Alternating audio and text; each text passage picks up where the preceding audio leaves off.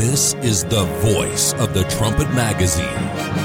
News, economy, politics, trends, discovery, health, family, the Bible, the future. This is Trumpet Hour, the week in review. Welcome to the Trumpets Weekly Review of all the important news. I'm Joel Hilliker, and with me is our panel here in the studio. We have Jeremiah Jacques. Hi there. And Andrew Miller. Hello. From our office in Britain, we have Richard Palmer. Good afternoon. And from our office in Jerusalem, Brent Nagtegaal. Good to be with you. It's great to have you back with us. A big, big week in prophetically significant events. We have a lot to get to today. We'll start with the election in Italy that will bring to power a political party with roots in Italian fascism. For this story, we'll go to Richard Palmer. Yes, Italy held their long anticipated election on Sunday. As expected, the largest political party emerging from that election was led was the Brothers of Italy party led by Giorgia Meloni. This party that we've talked about quite a bit on this show, and uh, as you just said, there has its links going all the way back to Benito Mussolini. It's a party that is, you know, via a couple of name changes, a direct descendant of the party that was set up um, by Mussolini's henchmen after World War II to keep Mussolini's policies alive in Italy. So they won the largest, um, the largest, or they got more votes than any other party. Their right wing coalition as well will also have a majority in both houses of parliament. So prior to the election, they agreed a coalition. Prior to this election, they agreed that whichever party in this coalition was biggest would provide the prime minister. So everything is in place now for Giorgia Meloni to take that position. The election was Sunday. It still takes a while for all of the details to be figured out. It's amazing to me how long it takes this to happen with Italian politics. So uh, Meloni's party won 26% of the vote. The coalition won 44% of the vote. They're still working out how many seats in the different houses of parliament that will get them, but it seems likely a lot of the estimates put it about 58% of the seats in the lower house, 56% of the seats in the upper house. So um, a, de- a decent majority there. There also so Parliament will was is expected to sit on October 13th. So we'll kind of I think finalize those numbers over the next couple of weeks. And then they're also still working out the coalition details. Okay, we know who's going to be the prime minister, but who's going to be the finance minister? Which party is going to supply the finance minister, the interior minister? Uh, and some of those discussions could go on for, for quite some time. But it, it, it seems that Meloni, as the next prime minister, is now pretty much certain. So Meloni has made public statements kind of distancing herself from these uh, fascist ties. Uh, looking at this situation, uh, the fact that you have so many Italians that are interested in her message and the message of, of others of these far right groups. What does this say about Italy today? Uh, well, I'd like to talk about the wider ramifications for Europe, but just within Italy, the fact that there's this much support for uh, for these kinds of politics. What does that tell you? I think a good chunk of it is there's a support for no kind of politics. There's a you know, turnout, voter turnout was pretty low in this election. That's one of the the big takeaways that a lot of people are just getting fed up of. You know, for one set of people, the results were a lot of the chaos, the uncertainty in Italy, and the back and forth and squabbling coalitions and repeated government is just to sit it out, to give up. This is not working, uh, and to stay at home. And a lot on the left did that because they've been doing a lot of the most squabbling, and that played a key part in her victory. Another is then this shift in the right. So the right wing parties got about the same percentage of the vote as they got in previous elections, but that gravitated to the Brothers of Italy, the most extreme of all the right wing parties. There's a willingness within Italy to try parties that would have once been unthinkable. You know, this connection with Mussolini would used to have meant that most reasonable Italians would not have voted for them. Now things are getting so bad, and other people that they voted for have failed so ba- so badly that they're willing to overlook that connection with Mussolini. It doesn't matter. You we need somebody to fix this. We need somebody to get on top of migration. where that is causing serious hardships and nobody will talk about it and anybody that does is accused of being racist but we need somebody to deal with these genuine problems uh, if the only person that's really going to deal with that robustly is Mussolini, is this descendant of Mussolini, we will do that. Yeah. Uh, so you put both of those kind of sides together: the left saying staying at home, the right being willing to vote for an extreme party. You know, you're looking at just even a disenchantment with democracy as a whole for people wanting to. we need we need to try something fundamentally different, maybe even a fundamentally different system the old norms have not worked. That I think is, is one of the big takeaways from Italy at home. So, uh, Giorgia Meloni is uh, she has been Eurosceptic. Uh, f- from what I understand, she's kind of backed away from that somewhat. But what does this say about Europe's? Uh, about Italy's relationship with the rest of Europe. How does the rest of Europe view what just happened in Italy? Yeah, that's a, a good question. There's a pan European trend where lots of similar parties are getting support. We saw this in Sweden, what we were talking about, with uh, kind of almost Sweden's equivalent becoming the main right wing party there. I think there is a kind of liberal left wing consensus within Brussels that has kind of been aghast by this. Mm-hmm. But there are also a lot of people within Europe who are very happy about this. You know, Viktor Orban in Hungary, even Poland. You're starting to see some of the uh, other right wing figures within Europe uh, having a, a, strong basis of support that could fundamentally change the character of the European Union itself. And I think that would fundamentally change Meloni's view of the European Union. I think the European Union hierarchy and bureaucracy has been kind of captured by the center left or you know the deep state the consensus this type of a thing the globalists you could say uh, but you're in the position where potentially that could get captured back now by this more kind of traditionalist uh, politician like Meloni, who I don't think has a problem with Europe or the European Union as a concept. They have a problem with the people that currently run it and the way that it's being used to push things like mass migration mm. and a secular identity. That's what she doesn't like. That's what she'll fight, I think, rather and and there'll be some economic fights as well over you know, how much money do they get from Germany, that kind of thing. That has the potential to to to really blow up. Um, but in terms of Euroscepticism, I think it's more the way that Europe is currently being run that she has a problem with.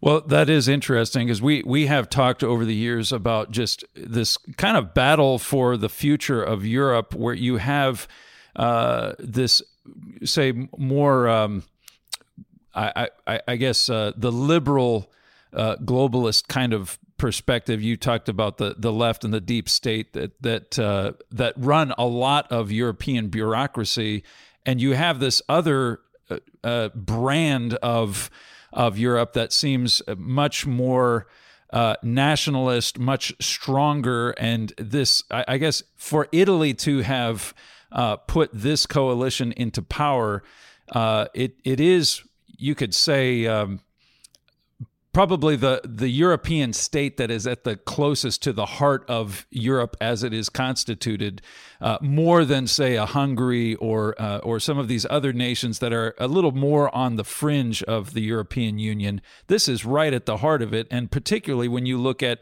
as Gerald Flurry brought out in his trumpet brief this week, the history and the the link between Germany and Italy in World War II, the fact that Italy has taken the stand that it is, it really does bring uh, the historical associations uh, front and center and puts to question what does this mean for the future of Europe. Absolutely, it could be the kind of the birth of of a new Europe. One of the things Mr. Flurry focused on in that trumpet brief and talked about in that trumpet brief is the religious language that Giorgia Meloni uh, mm. uses. You know, her her motto is of uh, what's it, God, homeland, family, and yeah, in some ways, okay, homeland that's nationalistic, but that's exactly the same kind of language we get from Poland, get from Hungary, brings that into the heart of Europe now, and it's this that is a very direct connection to Mussolini. It's not just his name. It's not just a, a succession from Mussolini. Uh, it's not just that she personally has kind of praised him when she was younger or praised his supporters, which she has done when she was much older. It's not that her mayors have celebrated Mussolini's birthday and uh, or key anniversaries for Mussolini's life. Those are all significant. But in her focus on religion, she is really focusing on what you could say was Mussolini's signature move, you know, his signature policy of bringing the Catholic Church back into the heart of Italian government and gaining the support thereby from the Catholic Church for all of his policies. This is absolutely fundamental to resurrecting the Holy Roman Empire. This is a core part, you know, that's what he called his empire. He spoke about the Holy Roman Empire. This was an absolutely core part of his vision. And Meloni has a very similar vision. And Viktor Orban has a similar similar vision. And all across Europe, you have a you have a similar vision. And, and you can see the outlines now of a Europe that uh, looks to that exalts religion and the Catholic Church uh, and uh, you know, kind of sees themselves or sees Europe as a bulwark of Western civilization. And uh, it's a very different type of Europe to what we have now. And I think a lot of what we've seen this week is a lot of people in the United States think that's just fantastic. Mm-hmm. Uh, and I can completely understand why. You know, I I think you have a I would have a hard time looking at what Meloni said in this election and finding something that is genuinely, say, really extreme, um, that would be kind of you know, really out there and and and right wing or, or, or super fascist, apart from this connection with the religion. And again, people, you know, okay, great, we're bringing, you know, we've got a secular society that is destroying family, and here she is saying, well, we need to bring God back into politics, and we need to bring family back into politics. Uh, and yeah, there's a lot of that that sounds great, but then the Bible gives you this warning that you've got a religious system within Europe that has risen repeatedly, that has fallen repeatedly, that Adolf Hitler and Mussolini were an example of this. They were leading this. They both had close deals with the Catholic Church. That this kind of bringing religion into their politics was a core part of their identity. Uh, they even both of these even spoke a lot about family and, and had maybe some things that sounded very nice to say about it. Mm-hmm. But you know, we all saw the fruits of that. We all saw the results of World War II. Mr. Flurry talked several times in his article about, you know, 60 million people died. We need to learn from this. So it's that history of, well, what happened last time the Catholic Church was given this central role in, in, in politics? And what does the Bible say, and what does the Bible say about it happening again? That makes what happen- is happening in in Italy Chile, and that's the warning that we really need to pay attention to. You need to read this article from Gerald Flurry Fascism Reawakens in Italy. It was sent out as a trumpet brief earlier this week. It's up on the website. And also our booklet, The Holy Roman Empire and Prophecy, as Mr. Palmer was just talking about, uh, to view what is happening in Italy today without looking at the history and without looking at Bible prophecy really does not give you anywhere near the full picture of what you need to see and recognize uh, uh, why this is so significant. So, we will link to both of those resources on the show notes for the program today. We thank you very much for bringing that to us, Mr. Palmer. Now to Russia, where Vladimir Putin is pursuing a policy of escalating the war in Ukraine. Many Russians are protesting. Some say Putin's presidency is in peril. To learn more about this, we'll go to Jeremiah Jacques. Yeah, we spoke on the show last week about Putin's escalation of this war. He uh, passed legislation to mobilize an initial number of 300,000 Russians to go fight in the war, and the total number of new troops could very quickly reach more than a million. So this was a landmark decision, just a, a you know a major escalation. And in the West, it seems like the main headline about this is the fact that many Russians are unhappy with the move. Social media has been flooded with videos of young Russian men fleeing the country. They're getting out of there by air, rail, and road. Around 200,000 men have fled just in the last week. So, just a stunning number. And uh, the lines of cars at the borders going into Georgia and Kazakhstan and Finland and other Russian neighbors remain many miles long. And then there are also some gut wrenching videos of Russian men inflicting injuries on themselves, horrible injuries, just to get disqualified from the draft.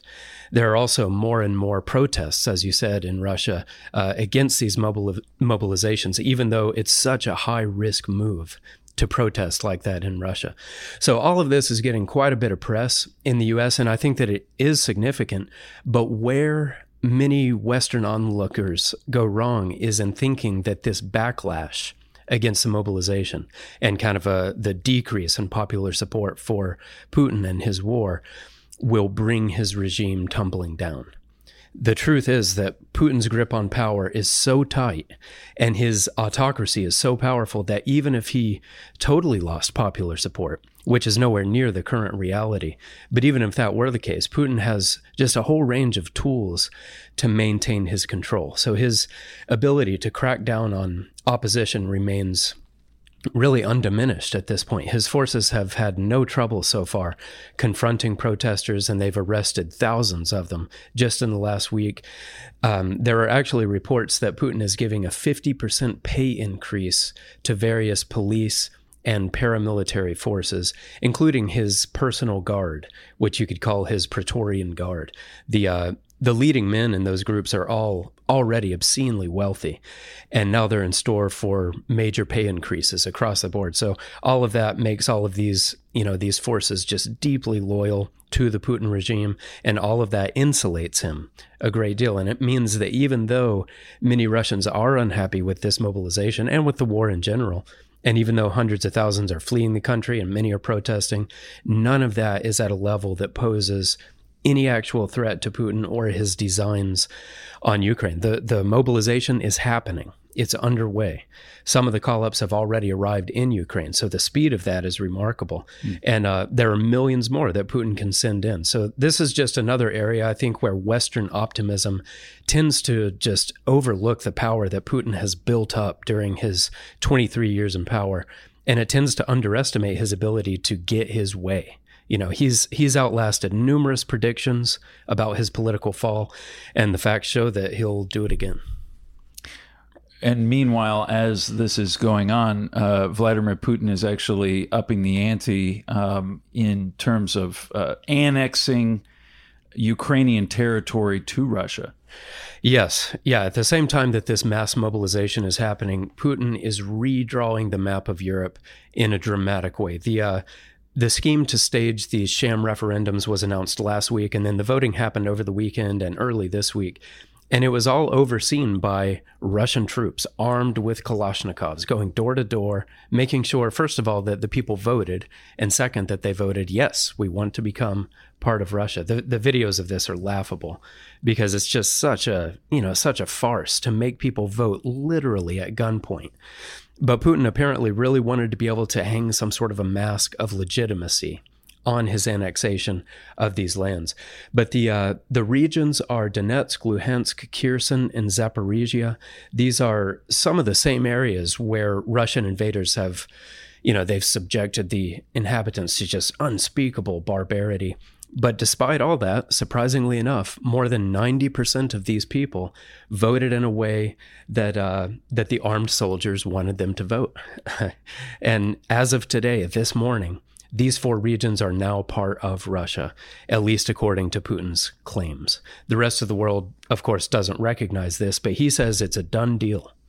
And these regions make up about 42,000 square miles of land. So that's the size of the state of Tennessee.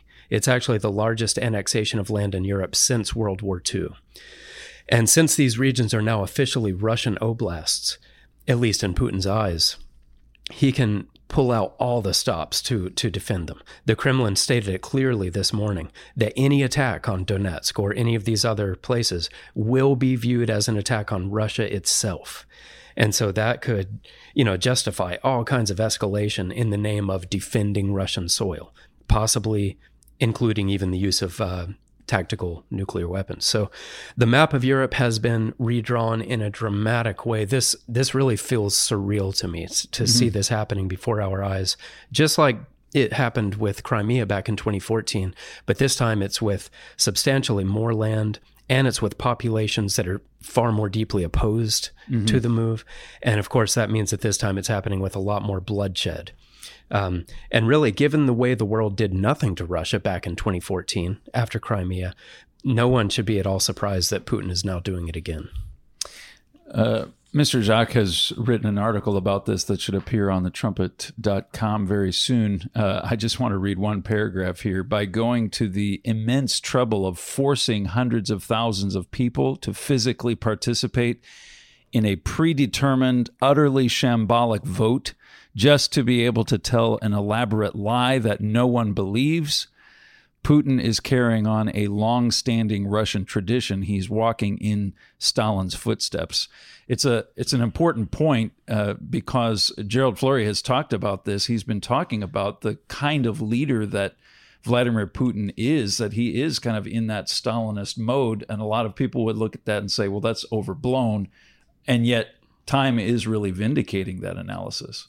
That's exactly right. And I think what's uh, probably most interesting about Mr. Flurry's comparing of Putin to Stalin is that he first made that comparison back in 2004 mm. when Putin had only been in office about four years and was not really seen as a dictator in the making. He was not seen by hardly anyone, I think, as a threat to the global peace. But even at that early date, uh, Mr. Flurry said, "Watch this man. He is a dictator, you know, in the making at least, who's who's going to tread in Stalin's footsteps."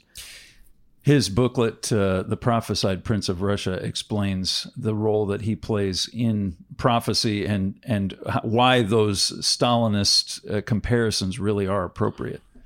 Yes, yeah, that booklet was written in 2017, so by then there was a lot more evidence to to vindicate that that early comparison.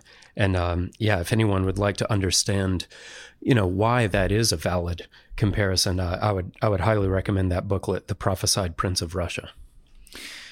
Well, thank you very much for that, Mr. Jacques. As those protests uh, over the uh, conscription have take, taken place in Russia, protests in Iran have also continued, and some say this could bring down the Iranian regime. For some analysis of this situation, we'll turn to Brent Nagtegaal.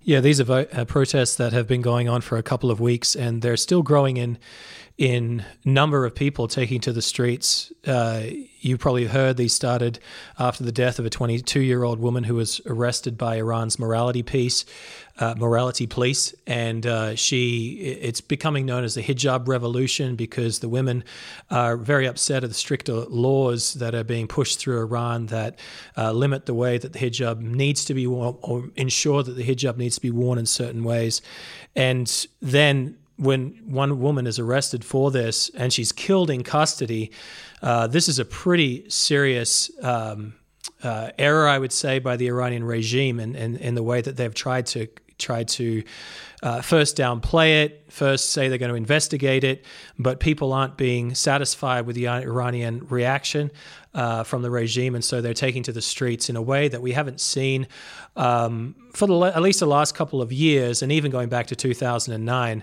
Of course, there was a big protest a couple of years ago because of fuel prices that were just absolutely going through the roof, and the everyday people couldn't afford to buy fuel to work. Um, and then 2009, it was against, there was a massive, uh, what's called the Green Revolution, um, because Ahmadinejad got about an extra 5 million votes in the rigged election, and the people weren't happy with that. So that was a political protest. But this one comes out and strikes at the very heart of the Iranian Islamic order uh, basically saying that the religious decrees have gone way too far, and you shouldn't be putting women to death for for saying that we shouldn't uh, be wearing a hijab the way that you want us to. The uh, comparison that you make with the uh, the Green Revolution is uh, probably uh, valid in a number of ways, but we at that time there were a lot of people saying, "Well, this really could bring the Iranian regime down." You had uh, the Obama administration that made some fairly uh, bold moves to uh, to distance itself from this popular uprising, and that bolstered the power of the regime. Uh, are we going to see a similar kind of dynamic play out this time around? Yeah, well, back in 2009, we bring attention to this because this was the greatest chance the the Iranian people had had to overthrow their government uh, in a in a way that the United States would would uh, historically see that as a wonderful opportunity. This this is a theocratic regime bent on getting the bomb, as we know, uh, and so let's let's lend a hand to the the Green Revolution. Of course, Obama came out and said it's not productive, given the history of the U.S. Iranian relations, to be seen as meddling, end quote. And so the United States didn't meddle. The United States didn't support uh, the protesters. And so we have this regime. Of course, that regime was already being reached out to by the Obama administration for a nuclear deal back then, for a way of getting the Iranians back on the payroll, or at least getting the Iranians uh, access to international markets once again. So the big question is now what will the United States do? So far, done nothing. There was a couple of statements that have been put out that are slightly supportive of the protesters, um, but there's a really good back and forth that happened yesterday between. Um, uh, the AP reporter Matt Lee and Ned Price at the State Department spokesman, basically saying, how can you on, on one side, you know, be willing to be doing a deal with the Iranians, this regime that's forcefully and and brutally killing its people for wearing the for not wearing the hijab the way they should be. Already 80 people have died in these protests over the past couple of weeks. How can you be seen to be looking for ways to give them money uh, and at the same time, you know, champion human rights? Do you want this regime to be given the money to continue what it's doing? So what we see is I think you know the Iranian people can can kind of see through any type of verbal support because it's happening in the background of the nuclear deal negotiations in the nuclear deal. So that's one side of it, and the other side of it is uh, regardless of United States influence, will these protests be effective? Will they be able to bring down the regime? And at first, it did look like Raisi, the, the president, uh, who answers to the Ayatollah, the true powerhouse in Iran, um, he's put out statements saying we're going to investigate the killing. We're going to make sure that whoever did it, you know, they they're um, brought to justice. Uh, that lasted a couple of days, that rhetoric. And since that time, basically the guns have come out. And interestingly enough, I think, oh, and even bordering on, you know, just indicating some biblical prophecy here is that a lot of people are being brought in from foreign states. Uh, there's been reports of Arabs crossing the border, proxies of Iran that fight for Iran in Iraq, that fight for Iran in Syria, uh, even Palestinian supporters being brought in um, to put down the protests, to forcefully put down the protests with bullets. And this is the first time that it seems that the Iranians have gone, that have brutalized protests of women. Before they didn't do that, they tried to find a way of, of, of getting them off the streets. Um, however, you've got proxies being used in Iran to preserve the, the regime there now. So, what does prophecy indicate uh, the way that this is going to unfold? Well, biblical prophecy, as we've spoken about on this program, does refer to a, a Middle Eastern powerhouse that is governed by a foreign policy that's extremely push, pushy, extremely aggressive. And Mr. Flurry, for 30 years, have talked, has talked about the Iranian regime being the king of, of the South, the king of this alliance. And the the way that this regime functions right now and the power that it has and its religious fervor that dominates its decision making really does set it apart as fulfilling, being able to fulfill this prophecy. Uh, so we don't intend, we don't, uh, sorry, we don't believe this Iranian regime will fall because of these protests. In fact, I think it's going to consolidate the power of the IRGC. This is the Islamic Revolutionary Guard Corps. Basically, Jeremiah was talking about the strengthening of, of Putin's Praetorian Guard through this call up. And, and what we're seeing in Iran is exactly that. The IRGC is coming to the fore, suppressing, putting down this uh, the the popular protest, the will of the people. Um, and and even the fact that foreigners are being brought in this is a king already that has a kingdom that might not be so popular amongst its own people but it has the military power to maintain its rule there and even to draw on assets throughout the middle east to preserve its rule. That's somebody that that's a nation that does or, or that's a leadership that does not represent a nation, it represents an idea, it represents an Islamic revolution that does disbelieves in nation states, in borders in the Middle East. And when we see Iran gathering resources, you could say that the regime is under threat to a certain extent. But the way that it brazenly brings out the bullets to put down and suppress political violence shows that it doesn't feel or shows that it'll be able to to continue um, through this current unrest. People can read the King of the South booklet by Mr. Gerald Flurry that talks about this prophecy of Iran fulfilling this role in end time events. All right. Thank you very much for that, Mr. Nagtegaal. Now to America, where Hurricane Ian made landfall in Florida on Wednesday. For a look at what happened, we'll go to Andrew Miller. Yeah, I believe there are still about two and a half million people without power in Florida as the Biden administration has declared a state of emergency and is starting to send uh, relief packages to the area. As you said, Hurricane Ian made landfall on Thursday as a Category 4 storm, 150 mile per hour winds, uh, ripping apart trees, uh, shredding homes, tearing down power lines. Uh, big surges of water, seven foot high at Fort Myers, 12 foot high at, at Naples. Uh, you can see some pretty shocking video footage of uh, of just like the the tide ripping through people's living rooms. And uh, this is the fourth. It tied for the fourth biggest hurricane in recorded Florida history. Uh, I forget the one it tied with now, but um, 150 mile hour winds. So Hurricane Michael back in 2018 was a little bigger. Uh, Hurricane Andrew back in 1992 was uh, quite a bit bigger. And then, of course, the great granddaddy of them all, the Labor Day hurricane back in 1935, still holds the record but uh, but definitely a, a, sizable storm that took took a number of people off guard. This summer was actually the most peaceful summer in the North Atlantic since World War II.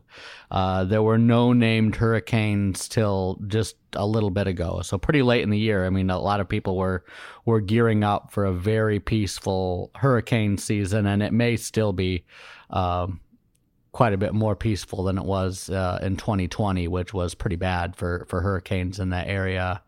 But uh, it seems like it, this hurricane season, it, it, got a late start and it, it may not have as many as normal, but it seems like it made up for it a little bit by having, like I said, one of the one of the bigger ones that's hit Florida in in a long time.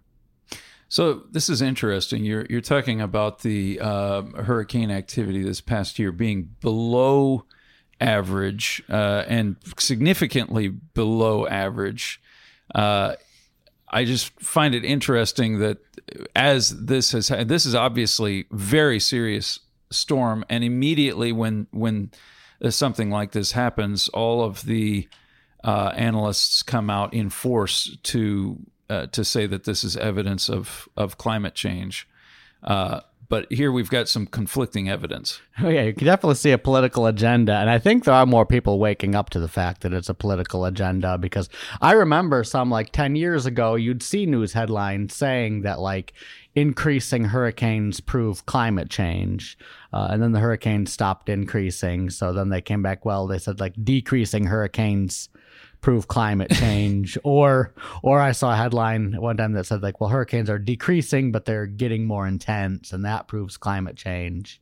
Uh, this time around it was actually I think it was Don Lemon on CNN he was uh, interviewing the uh, one of the scientists at the National Oceanographic and Atmospheric Organization. Uh, the, the NOAA organization, if I if I got that right, uh, and he uh, he brought up the climate change angle and regarding to Hurricane Ian. And this scientist from the, the federal government shut him down like on air right away. Saying it's like no, he's like there's there's no no link between Hurricane Ian and climate change. Uh, and so you you see that even the government officials are kind of trying to step away from that, but the but the CNN and the media they're still trying to uh, hype that up that like well climate change causes hurricanes even if you um, even though, like I said, hurricane activity this year is about 50% below normal. Uh, and then if you were to graph, if you were to graph every hurricane in the North Atlantic every year from 1900 to today, which I've done before, uh, I think the the average around 1900 was about four a year. Uh, the average now is about seven a year. So it's trending upward a little bit, but then if you extend that graph back to like 1850, it flattens right out. And so you see some years it goes up, some years it goes down, but there's no long term trend uh, of increasing hurricanes. And there's definitely no long term trend that uh, carbon dioxide emissions or, or cow flatulence or uh, SUVs have anything to do with it or the other things that they they keep telling us. Well, we do have uh, an article up on the website today, um, See God in the Storm by Josue Michels, that uh, just talks about uh, the other dimension to this that tends to be ignored as people are uh, continually beating that door of, of climate change whenever something like this happens. Uh, but maybe you can just explain that that point that uh, Josue makes. Right, because you look at these um, into the, some of the prophecies that the article gets into, and and especially some of the other scriptures that the article gets into, is there are specific prophecies about God sending drought on the nations of end time Israel if they rebel against Him. Uh, there's also specific prophecies about uh, an increase in earthquakes just before Jesus Christ returns. There's no specific prophecies saying that hurricanes are going to go up or down uh, in the end time. So that number's more or less um, irrelevant from a prophetic standpoint. But there's plenty of uh, verses throughout the Bible that explains like why natural disasters. Period. It's like when God created the earth and God created mankind. Why did He uh, create things like this to happen? And and it is to uh, get people to examine their life and ask some hard questions and kind of draw them back closer uh, to God. The um, the example Joseph Michels uses an article as the one where Christ is talking to uh, this group of Jews where a tower in Siloam fell on a bunch of people, and, and they, they had wondered back then. I was like, well, were those people like the worst sinners in Israel that God made this tower fall on them? And, and Christ kind of shot down that idea, saying it's like, no, it's like they weren't necessarily any worse sinners than anyone else, but unless you repent, you'll all wise perish. Or in other words, like life is life is fragile. Uh, everyone needs to contemplate uh, the unexpected um, things that could end a life or, or cause a huge financial uh, catastrophe, uh, and make sure you're you're right with God at all times. And that is uh, something that our booklet, Why Natural Disasters, just brings out that uh, God does allow these type of things to happen, even sends these type of hurricanes to remind people to look to Him. Uh, it's not necessarily that you can graph that like when hurricane during 2020 when hurricanes went up that the Floridans were more sinful that year than they were this year when they've gone down a little bit. Uh, but all the hurricanes from 2020 and this year and before uh, are designed to get people to examine their lives uh, and make sure uh, they're right with God. Why Natural Disasters is the name of that booklet. There's a lot packed into that booklet that uh, uh, when these kind of events happen, it's wonderful to, to have the perspective that the Bible alone provides uh, to uh, to understand why God allows these things to happen. Uh, we do encourage you to uh, check that out. It's there at thetrumpet.com. We'll link to it in the show notes for today's program. Thank you very much, Mr. Miller. You're listening to Trumpet Hour. Coming up, the sabotage of the Nord Stream pipeline, financial crisis in the United Kingdom, a joint naval patrol between Russia and China, Iran buying land in Venezuela, and a plea for America to take practical steps to alleviate the world energy crisis. We'll be right back.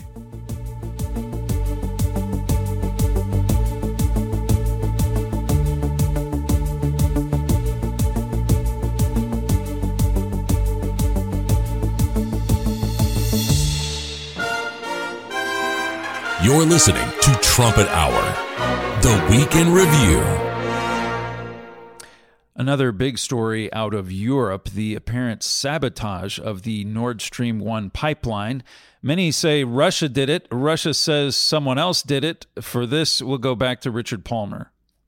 yeah, it's a, a massive event. It's hard to say too much about it until we know who did it, and and it's kind of a tough one. It's hard to see Russia, why Russia would sabotage their own pipeline. It's hard to see America taking such a big risk of blowing up a pipeline within European kind of territory. But it happened, so someone did it. uh, so I think we'll have to wait and see. It will take some time before the gas comes, you know, for the gas to release from the explosion before people can get down and investigate and have a look and try and find out exactly what what went on there. I think one of the main takeaways though is just watch how Europe responds in terms of this exposes a key vulnerability of of Europe. This exposes the fact that um, you've got this you know, that Europe is completely dependent on all these kind of pipelines, on um, undersea internet connections and electricity interconnections. There's a lot of infrastructure down there, and they couldn't do a thing to protect themselves. In fact, they're still not even sure who did it. Uh, and so this really does show the need for Europe to step up militarily in exactly the way we've seen Germany talking a lot about over the last few weeks and months. Mm. Uh, and so I think uh, it also show, it also kind of brings more finan- uh, economic uncertainty into Europe you know they're very dependent on all of these things that could be cut off at any minute. So uh, by introducing that uncertainty into Europe, I think we can expect political change, we can expect military change, and that's exactly you know this kind of military superpower is what we have been prophesying for a long time, based on the Bible, based on these prophecies of a of a military superpower, and that's in uh, we have a trends article on that, uh, on uh, you know why the trumpet watches Europe's push towards a unified military. Well, we will see uh, what more information emerges uh, about uh, what happened there, who was behind it, uh, and the ramifications of that. While we have you here, Mr. Palmer, I'd like to uh, talk about another story the financial crisis hitting the UK this week. Uh, tell us what, what happened. Yeah, we had the pound fall to its lowest level against the dollar and something like 230 years. We had the Bank of England step forward and have to announce a bailout to prevent pension funds from going bust. It was a, a, massive hiccup, and I think people all around the world are still looking at this, watching, you know, saying, "Is is is is Britain going to have a major financial meltdown? Is there go is this going to trigger a major global financial meltdown?" And all this came after the budget that we talked about on the last show. And to me, what I think the main takeaway is something really interesting uh, and, and has a massive relevance for the United States. Where on this show last week, I talked about how, well, Britain had quote unquote solved its um, high energy price problem by putting on massive debt that we would probably make through make it through the winter but sooner or later that debt is going to become due and we're heading for a massive financial crash i think the hiccup this week showed us you know that financial crash is coming sooner rather than later. We're reaching you know we've kind of we've gotten used to this idea that oh we can just borrow unlimited amounts of money and throw it at all of our problems. And the fact that uh, there was this this bit of a wobble this week shows that we're reaching the end of that and that governments can't just borrow unlimited amounts of cash anymore and, and get away with it. Markets are starting to get concerned about heavy heavy debts uh, and uh, you know, there were other things that went on to this in Britain. I think there was an ideological element where the Truss government is pursuing a plan that the that the current economic consensus fundamentally disagrees with, and so uh, that was part of the the reason why there was that reaction. There were some big tax cuts, cutting taxes from forty five percent down to forty percent, and again, that some of that was unexpected, and that kind of led the impression or people started to worry about inflation and that interest rates would have to go higher and then could that crash the economy? Uh, but fundamentally you know we can't just print our way out of problems anymore. We're reaching that was always kicking the can down the road. This is a sign all around the world that we're running out of road. A great item to read as we reach the end of that road is an article from the 2007 trumpet print uh, magazine stormproof your financial house it has just a lot of very practical biblical principles on uh, preparing for economic collapse and just uh, showing how you can apply scriptures from the Bible to your your finances uh, because we know that that some economic turmoil is going to play a major role in how Bible prophecy uh, plays plays out from here on out. All right. Well, thank you very much for that. Good job doing uh, double duty there. More evidence uh, of the strengthening of ties between Russia and China this week with a provocative joint naval patrol. For this, we'll go back to Jeremiah Jacques. Yeah, there's been just a great deal of talk over the last few weeks that uh, Chinese Secretary General Xi Jinping is unhappy with Vladimir Putin's war and that he is sort of preparing to part ways with Putin over it. Several high profile analysts have said that this means that the so called no limits partnership between Russia and China will soon be coming to an end. Um, you you even see some Westerners saying, kind of you know breathlessly, that conditions are now actually in place for China to invade Russia and take some land back, since you know the Russian military is so focused on Ukraine right now, leaving Russia's east really unguarded. So just a lot of euphoria and those kinds of predictions from Westerners.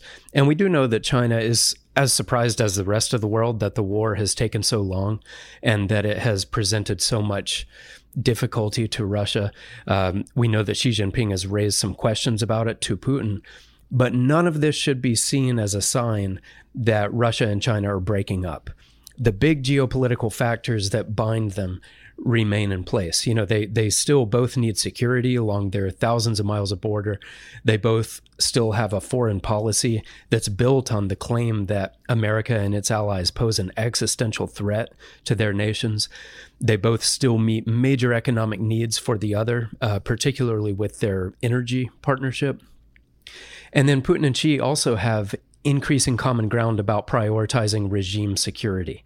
That's actually the highest priority for both of these men. There was there was an insightful analysis about this in the South China Morning Post yesterday, and it talks a lot about the uh, geopolitical goals that Russia and China have in common. And then it says under Xi and Putin, the normative dimension has also been significant. Both view regime security as their main priority and are determined to shape the international order in such a way that authoritarian states can be rule makers. End quote. So, you know, these men have almost an intrinsic disdain for democracy in many ways just because it is democracy. That's why Taiwan, the very existence of Taiwan, is such an affront to Xi Jinping, and why Ukraine is such an affront to Putin. They want a new world order where the authoritarians rule, and and you know that's just one factor welding these two nations together. So. Despite all of that optimism in the West, we should not expect their partnership to end anytime soon. And as you said, this week we got some really stark evidence of this enduring partnership. Um, at the same time that people were sounding the death knell for the Russia China partnership, a group of warships from Russia and China conducted a deeply provocative patrol just off the coast of the U.S. state of Alaska. This was on Monday that the news of it broke, and it was four Russian warships and three Chinese warships, including a guided missile cruiser. So some, you know, some major firepower there. And these ships from the two different navies were sailing in single formation when the US Coast Guard spotted them. So it looked like one navy. And that I think just speaks to a very high level of military coordination between Russia and China. They were technically operating in accordance with international rules, but they were just about as close as you could get to US waters without triggering a major response. So I think this was definitely intended to provoke and it shows just how robust the Russia China partnership remains. Where it counts, they are still in lockstep, they're in tandem, and, and the synergy of that partnership makes them a powerful force. Yeah, that quote that you read from the uh, uh South China Morning Post really does uh, put it well that you have these two uh, authoritarian leaders who they really are interested in reshaping the world order, taking it away from an American led order. And so there's a whole lot of what we would consider uh, bad behavior uh, by Putin that Xi is absolutely willing to to put up with for the sake of those longer term goals that he's pursuing. That's right. Yeah, both of these men have spent, you know, more than a decade in Xi Jinping's case, more than two decades in Putin's case, building this foreign policy that's really predicated on the claim that the United States and our allies pose a threat to their nations. And so everything they do is designed to counter that, which means to reduce the role of America and other democracies around the world. And it makes them just incredibly provocative. And with the, the kind of tools that they have at their disposal to be able to wield power when they stand together like this, and they also have quite considerable support from several other nations, and their uh, China in particular has made uh, tremendous strides in even increasing uh, trade relationships, economic ties with nations around the world. Uh, it's a formidable force. You're looking at uh, what the Bible describes as these kings of the East. That's true. It's definitely not just Russia and China. We increasingly see India and and you know a dozen other smaller Asian nations um, really leaning into this Russia-China axis and leaning away from the American order. And as you said, this is all very significant in terms of Bible prophecy. The book of Revelation tells us that a multinational Asian axis will emerge in the modern era and that it'll have 200 million men in its forces. So just, you know, an, an astonishing number of uh, troops there. But if you're talking about a nation like China with its 1.3, 1.4 billion being one of the primary countries and then all those other nations being a part of that as well, then it's not at all an unrealistic figure. And uh, there are also passages in the book of Ezekiel showing that Russia will be at the head of this Asian power bloc with China as its uh, primary partner. That's in chapters 38 and 39. So you can really see these ancient prophecies coming to life with this enduring partnership and their joint patrols and other current trends in Asia. All right. Well, thank you very much for bringing that to us, Mr. Jacques. Iran is buying up millions of acres of land in Venezuela. They say it's just to grow food. Others insist this poses a serious threat to the United States. For this, we'll go back to Brent Nagtegaal. Yeah, this is a, a, a stunning uh, announcement that was put out uh, just a couple of weeks ago regarding Iran's purchase of a massive amount, 2.5 million acres of land, of Venezuelan farmland. This was a deal that was was done back in June um, when a number of deals were worked out between Iran and Maduro, the, the leader of Venezuela, but it only was leaked to the press a couple of weeks ago. And it speaks to this massively strong relationship that's developing between Iran and Venezuela. We've talked about this uh, every now and then over the past maybe five years uh, on the trumpet.com, alerting our readers that Iran is trying to get a foothold in, this, in the backyard of the United States and right now, the, the, the oil for food, um, the oil for uh, terrorist, uh, well, let's say that the, the, the help with, with Venezuela's oil production uh, to produce uh, petrol, that's what Venezuela needs. They have oil, uh, but they need the, the guys to help them produce the, the usable form petroleum. And Iran needs money, and Iran needs uh, access to grow food. So they're, they're probably going to grow some staples on this, corn and other such things. But Iran is also trying to get, in, get into the backyard of the United States. And so others are wondering. Gatestone Institute today put out, a, or, or last week put out a piece saying that they're probably going to use this to train their foot soldiers, which we know have been transported. IRGC members actually make up part of the Maduro government. We know this. Uh, and this is a worrying sign for the United States, especially as we see. Um, apprehensions of people on the FBI's terror watch list grow uh, just exponentially. This past year, 70 people, less than a year, 70 people this fiscal year have been arrested by the FBI on the FBI terror watch list. Uh, last the year before, it was just 15. The year before that, it was three. Something's going on with terrorists getting to the southern border of the United States. And we've talked about for years Iran using Venezuela and this relationship as a way of getting them there. Well, thank you very much, Mr. Nagtegaal. We do have an article that uh, we'll link to in the show notes that uh, he wrote uh, some years back. Iran is establishing a base of operations in Venezuela. gives more information about its activities there. As the world suffers energy shortages, the Biden administration is prioritizing policies that use this as an opportunity to force people off fossil fuels. Some are pleading with his government to change direction. For this, we'll turn to Andrew Miller. Yeah, oil and gas prices in the United States are rising to very inconvenient levels, while oil and gas prices in Europe rise to catastrophic levels. And so now we have 18 retired U.S. military leaders, led by former General James Marks, urging the Biden administration to support U.S. energy production. These 18 military officials uh, penned a letter that was uh, released publicly to on September 28th. It's to President Biden, uh, beginning in support of United States national security.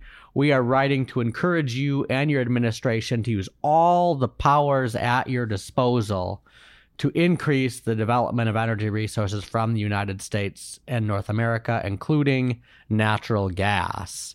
Now, so far, these pleas seem to have fallen on deaf ears since Biden's taken office. He's only leased out 126,000 new acres of drilling projects. That's actually fewer new acres, far fewer new acres than any president since Harry Truman, who didn't lease out very much because uh, we were still figuring out drilling technology, and the federal government didn't even own those offshore reserves yet. So, definitely, this is the biggest ideologically uh, driven clampdown on new oil drilling in order to try to force Americans off fossil fuels. The plan seems to be working, but it could have a uh, catastrophic effects both to the United States standard of living and the security of Western Europe as they rely more and more on Russia. And so we'll put in the show notes the uh, the chapter from uh, our editor in chief's new book, uh, America Under Attack, about this is not incompetence, showing that the the these high gas prices in both America and Europe are a deliberate attempt by the Biden administration to force both energy reform and geopolitical change. All right. Thank you very much for that, Mr. Miller. I'm Joel Hilliker. That's it for today's Trumpet Hour. Email us your thoughts on the program to letters at thetrumpet.com. Thanks to our panel, Jeremiah Jacques, Andrew Miller, Richard Palmer, and Brent Nagtegaal. Thanks to Parker Campbell for engineering and production. I'll leave you with the words of Abraham Lincoln We should be too big to take offense and too noble to give it. Thanks for joining us on Trumpet Hour. Until next time, keep watching your world.